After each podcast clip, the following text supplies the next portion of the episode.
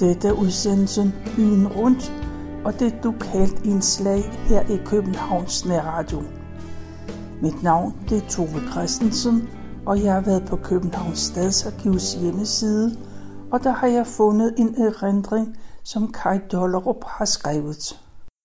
Og hans overskrift det er En tilflytter til Christianshavn og Vesterbro i årene 1946 til 51. Og det her det er den anden udsendelse, som Kai Dollop har skrevet om sin barndom. Han blev født i Argentina af danske forældre. Da Kai var fem år, kom han som den første i familien til Danmark og boede hos noget familie. Efter sommerferien begyndte han i skole. Inden for det næste halve år kom resten af familien. Men de første år var en omtumlet tilværelse for Kai og hans brødre. Blandt andet boede de på børnehjem en stor del af tiden. Men familien blev samlet igen og flyttede ind på Vesterbrogade nummer 69. Og Kai Dollerup skriver, Der var liv i gårdene på Vesterbro, og der kom ofte skærslippere. De havde et særligt ståstativ til deres cykler. Det gjorde, at det var muligt for dem at dreje slibestenen ved cykelkraft. Der var også jævnligt gårdmusikanter eller en lirakassemand, som folk så kastede indpakkede mønterne ud til.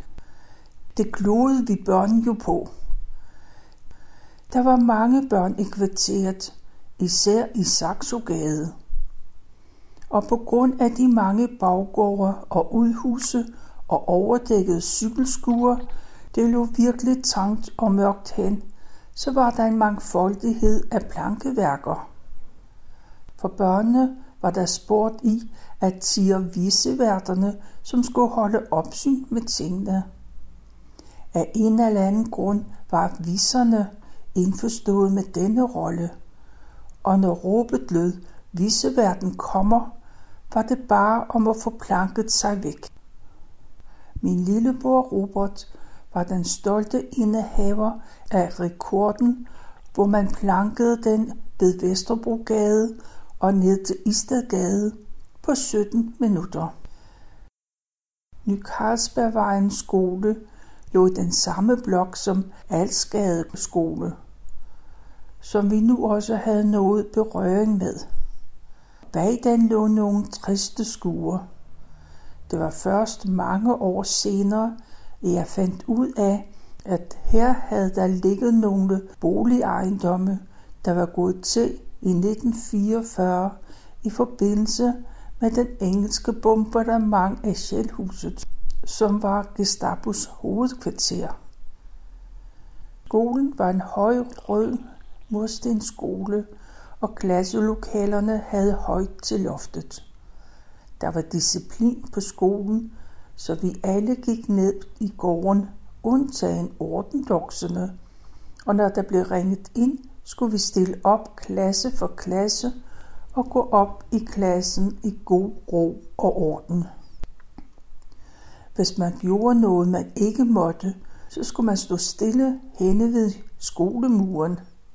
Da jeg dengang havde let ved hisse mig op og kaste mig ud i slagsmål med flere på en gang, så kom jeg ofte derop. En gang, hvor jeg var forvist til skolemuren, pillede jeg af ren kedsomhed lidt mørtel ud mellem murstenene. Og så var der en af de små, der spurgte, hvad jeg lavede. Mit svar var, at jeg var i gang med at få skolen til at styrte sammen. Og det sladrede han om til gårdvagten, og så blev jeg idømt en ekstra straf. Men ellers var skolegården en fremmel og kaos af drenge. Vi var henved 30 i klassen, der omfattede både piger og drenge. I klasselokalerne sad vi ved pulte på ræd og række og lærte salmevers udenad og blev undervist i kongerækker og dansk geografi med sangbare ramser om byerne på Fyn Odense, Bodense, Middelfart og Assens, Svendborg, Nyborg, Kærteminde. Lærerne var gode, og på bagsiden af vores brune kladehæfter stod der nyttige historiske oplysninger, som for eksempel, at den sidste ulv i Danmark var blevet skudt i Jylland i 1813. I naturhistorie så vi en gang imellem sort-hvid naturfilm. En, der viste en sno, der svømmede i vandet. Det gjorde specielt indtryk på mig. Tegneundervisningen var særligt god. Imod betaling af materialer gav læreren her endnu ekstra undervisning, hvor vi lærte at lave silhuetklip, linoleumstryk og papmaché. Han tog os til med ud for at tegne ind naturen. En gang kom vi ud ved Mølleåen, tæt på Frilandsmuseet, og mens vi malede en akvarel af landskabet, så omtalte Enov, at han, da han selv var dreng, engang sammen med nogen andre havde købt så meget vinerbrød, at de ikke selv kunne spise det. De havde så tilbudt det til nogle andre, men de afslog det med ordene. Har I tisset på det? Det var stadigvæk tilladt at straffe eleverne korportet, forudsat slagene faldt på bagdelen. Robert, der tit fik med spanskrøret, var ofte ude for, at det knækkede. Og så var det hans problem at møde med et nyt spanskrør dagen efter. De blev købt på trælasthandlen på Enghavevej, og Robert han mente bestemt, han fik en mængde rabat. Øverst oppe på skolen havde skoletandplejen klinikker, og det var de fleste skræk at komme derop, hvor tandlægerne de stod på ræd og række med datidens maskiner, der var drevet af snoretræk, og langsomt borede hullerne til, så der kunne komme sølvplumper, som smagte syrligt. Man tabte sommetiderne plumperne. Nede i kælderen kunne man om morgenen og formiddagen se de store lokale, der stod fyldige kvinder og smurte skolemaderne til alle de københavnske skoler. Pigerne i klassen interesserede ikke mig, og, så vidt jeg husker, heller ikke andre drenge. Vi holdt sammen mod dem. De gik til håndgærning, så de blev forberedt på en fremtid som husmødre, og det fremgik også levende af deres poesibøger, på den ene side efter den anden blev fyldt med tegninger af blomster, bier og vers ala Elsk din mand og stop hans hoser, så bliver dit liv en dans på roser. Vi drenge fik til gengæld undervisning i sløjt et mørkt lokale i stueetagen, så vi kunne blive rustet til vores fremtidige arbejde på dystre værksteder og snavsede fabrikshaller. Der var også en tydelig forskel på de lege, vi legede. Pigerne foretrak et tafat, hvilket ikke lå under drenges værdighed, men gik an i en mere hensynsløs udgave. Pigerne var alene om at hænke med hænkesten, som de skubbede til på den fod, som de stod på. Men drengene legede land, der blev erobret ved at kaste en kniv i jorden, og hvis den stod op, havde man ret til at slå en halvcirkel og kalde det for sit land. Og det galt selvfølgelig om at vinde mest. Hønseringe. Først i sort og hvid plastik, men snart i spraglede farver var mere populære hos pigerne end hos drengene. Men hos begge køn var der nogen, der havde vundet en masse, som de bar en lang kæde om halsen. Der var nogle drenge, jeg kom meget sammen med. Vi var hjemme hos Kai Johansson til hans fødselsdag i de gamle bryggeriarbejderhuse ved Carlsberg. De havde fine drejede visestuestole. Kai Johanssons far havde været i modstandsbevægelsen, og da Churchill var i byen, besøgte han Kajs forældre og gav hans far en cigar. Det var vi ret imponerede over. En anden ven var Jørgen Olsen, der var så glødende kommunist, som man kunne være, når man var 10 år gammel i Danmark, og det var få år efter befrielsen, og som i øvrigt bare fulgte i sin fars fodspor. Hans far lavede nogle meget smukke og omhyggeligt små gipsmodeller af fiskekuttere, som han så malede op, og dem beundrede jeg behørt, når Jørgen tog mig med hjem til sig. Hvilket han sagtens kunne, fordi han begge hans forældre de arbejdede. Jørgen havde også en stor hær af soldater, som man kunne skyde om kul med bærepinde, som man affyrede med fjederkanoner. De bærepinde, der blev brugt, de stammede fra indkøb før bæreposernes tid. Så blev ens indkøb altid pakket ind i papir, og der blev sat snor omkring pakken, som man så bare i bærepinde. Det betød, at der altid var masser af ammunition til Jørgens kanoner i de små hjem. Det var også Bent, hvis far var blikkenslager i Valby. I modsætning til os andre boede familien i eget hus.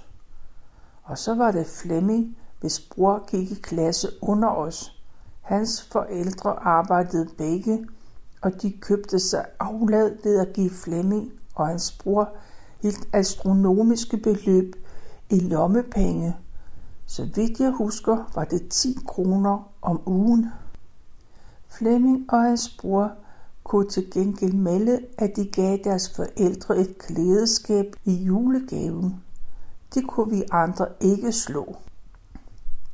Og så var der Per, der også var søn af en enlig mor, som var på arbejde. Hyggelig eftermiddag i deres lejlighed – hvor Per kunne dele ud af kokosnødemel. Det var lidt tørt, men det var tiderne taget i betragtning eksotisk og derfor interessant. Og så var der Arne, der var min bedste ven i skolen, og som jeg kom hos en gang imellem. Han boede lige under Irmas høne, som lagde æg ude ved Sortedamsøen. Alle drengene var interesseret i fodbold, og man hæppede på en af de københavnske klubber. Den store helt var landsholdsspilleren Ejgil Nielsen, hvis bedrifter vi kunne høre Gunnar Nu Hansen rapportere i radioen og høre kampråbet. Issa husa, hejsasa, nu skal svensken have data. Udover avisen, så var radioen vores vigtigste informationskilde. Tidligt om morgenen kunne vi høre den strikse kaptajn Jespersen herse med sine gymnaster, og sent på eftermiddagen var der børnetime, der vist ikke engang varede en time. En gang hørte jeg min morfar fortælle om sin ballonfærd om hvordan han engang var landet et sted i Norge, og han havde givet norske drenge tomater, som de havde spyttet ud. De troede, det var æbler, for tomater de var ukendt i Norge på det tidspunkt. Vores anden vigtige nyhedskilde, det var avisen Berlinske Tidene, som rapporterede om forhandlingerne og forliset for tanken om en nordisk union og om hvordan Danmark i stedet for blev medlem af NATO. Der var nogle skrabbetegninger af Sovjetunionens ledere. Der var kaffeerstatningernes tid, hvor der blev helt rigeligt med erstatningen Danmarks eller Riks oven i den smule kaffe, der var til rådighed og blandt os børn var der stor interesse for at bytte riksbilleder, så man kunne få nok til et album. selvom det nu nok var de færreste af os, der nåede så vidt. Otabøgerne, der stammede fra 1930'erne og blev udgivet indtil 1942, var også eftertragtet bytte og låneartikler med deres genfortællinger af klassikere eller opdigtede og ofte patriotiske handlinger. Jeg husker en om en rask dansk dreng, der fik forhindret at attentatet på den russiske zar under et af hans sommerophold i Fredensborg Slot. Men mest spændende var det nye Anders Anblad, der begyndte at udkomme i 1949, og hvis første nummer havde en uforglemmelig historie om Anders And som brandmand. Jeg købte det troligt, til jeg var langt oppe i gymnasiet. Der var også andre, der læste Anders And, mens vi vidst var de eneste, der samlede på frimærker og kiggede på de små farvede firkanter, som bragte bud fra andre lande. Vi fik udleveret mælk og skolemad på skolen og skulle spise maderne op i klasselokalerne i spisefrikvarteret. Det var altid de samme slags pålæg. En med sillesalat, der var syrligt og lyslilla. En Roskilde landevej med leverpostej og lidt rubede. En med fine skiver og en ostemad. Der kunne også være mindre variationer, så vi fik fiskefars, der unægteligt var noget grumset i denne udgave. Det var ikke altid, man havde lyst til eller kunne spise det hele. Jeg var ikke den eneste, der krøllede madpapiret sammen om maderne og smed dem i papirkurven. Men blev det opdaget, var der ingen kære mor. Man måtte værsgo pille den samme rullede madpakke op og spise den krøllede mad. De, som havde appetit på mere, kunne få en rugbrødsskive med syltetøj eller fedt. Om sommeren var gymnastiktimerne lagt i forlængelse af hinanden, så vi drenge sammen med drengene fra en anden klasse kunne marchere ned ad Ingerslevgade til Dybelsbro og derfra gå ned i svømmeanstalten i Sydhavnen. Der gik det løs med svømning og lejen, og for dem, hvis su stod til det, forsøge at kigge ind i dameafdelingen for at se, om man kunne se noget uartigt, som de så fnisende kunne formidle videre til os andre. Og så gik det ellers tilbage til skolen. Der var også en skolelæge, der undersøgte os, og ud fra det princip om, at de blegeste og mindste elever også måtte være de svageste, og med usvigelig sikkerhed udtog mig til svagbørnskolonien hvert år. Den første gang kom jeg på Minde, der lå i nærheden af Rørvig. Vi tog derover med færgen fra Hundested og ud på kolonien. Det var et hvidt enetages hus, hvor der var en spisesal. Kolonien lå langs en række træer lidt uden for byen med udsyn over strandengen, hvor der var en fodboldbane. Der var en anden svagbørnskoloni i nærheden, og vi spillede fodbold med. De fleste af os dog kun som heppekur.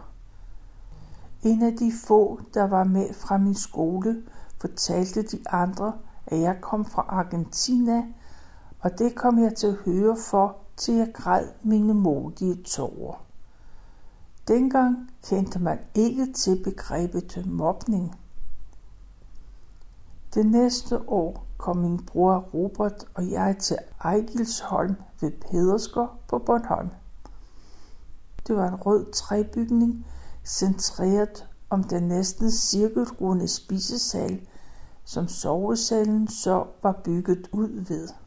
Vi lå i etagesenge og betragtede fra vinduerne ved nattetid tordenvejr over Østersøen, hvor lynene flængede den mørke himmel. Der var enkelte småhuse, hvor lærerne boede. Vi spiste af bliktallerkener, og hver gang man kom til at sætte en gaffel forkert i, vinede det, så det gik gennem mag og ben. Og vi drak af solide, hvide fajancekrus. Hver morgen stod vi på rad og række og sang, der er ingenting, der maner som et flag, der går til tops. Og vasken foregik, som det var sædvane på datidens lejre med koldt vand og aluminiumsbaljer.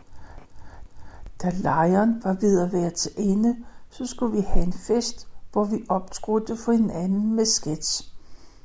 Jeg havde hittet på den, som min gruppe opførte, og specielt mine improvisationer vagte begejstring hos publikum. Jeg synes selv, jeg havde gjort det godt, indtil en af de andre sagde til mig, at de aldrig havde hørt nogen bande lige så slemt som mig. Far og mor tillod os aldrig at bande derhjemme, så jeg må jo have kompenseret voldsomt for det, og fik også tøjet det nogenlunde, inden jeg kom hjem. På Vesterbro gik vi hver søndag til gudstjeneste i den lokale kirke, Absalonskirken, som kantede sig ind mellem baggårdene mellem Saxogade og Vestind. Mine forældre kunne godt lide pastor Stampe, som gjorde et stort socialt arbejde og som var med i arbejdet omkring Himmelekspressen og Københavns ældste hjemløse herberg. Vi kom altid i søndagsskole, som blev afholdt i et lokale inde i en baggård bag kirken. Søndagsskolen var præg af, at det var et gudfrygtigt sjæle. Der blev uddelt beskedne traktater med et gudligt indhold og en opbyggelig historie.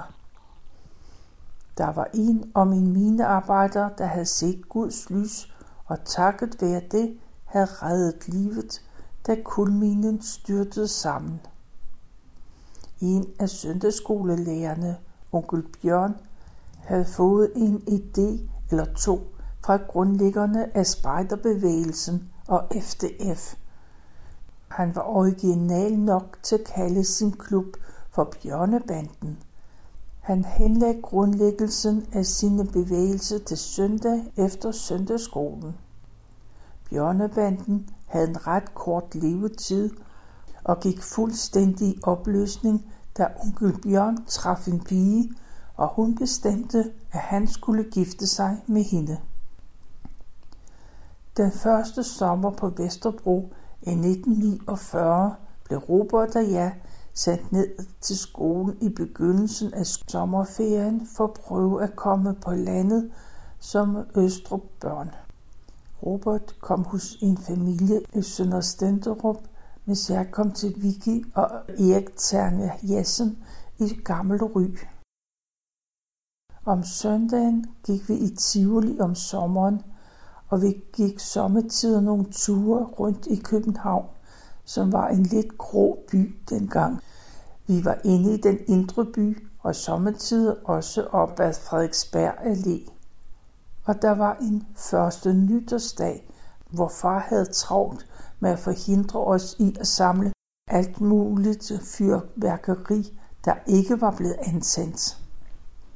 En gang var vi i Forum, hvor vi så en meget spændende udstilling om dansk skibsbygning, og der var en model, der viste en sidelængs søsætning. Når det var sne, tog vi ud til Valby Bakke og kælkede ned ad bakken i Søndermarken. Kulden trængte ind i os, selvom vi havde arktiske huer på, som man kunne se ud gennem en lille sprække, og som i dag med sikkerhed havde medført øjeblikkelig arrestation, fordi vi nu ville blive anset som terrorist. Hætterne havde far bragt med sig i Sydgeorgien nær Antarktis. hvor han havde arbejdet på en valfangerstation. Far lærte også at slå kuskeslag. Men almindeligvis havde vi så travlt i sneen, at vi ikke lagde mærke til kulden, før vi blev tøet op indendørs og varmet, og det begyndte at krible i fødder og tæer, hænder og fingre. Vi var også et par gange ude i dyrehaven for kælke på kamelryggen, men den lange tur tærede på kræfterne og finanserne, så det blev kun til et par udflugter. Til gengæld var der også visitter til dyrehaven om foråret og sommeren, især vist med fritidshjemmet.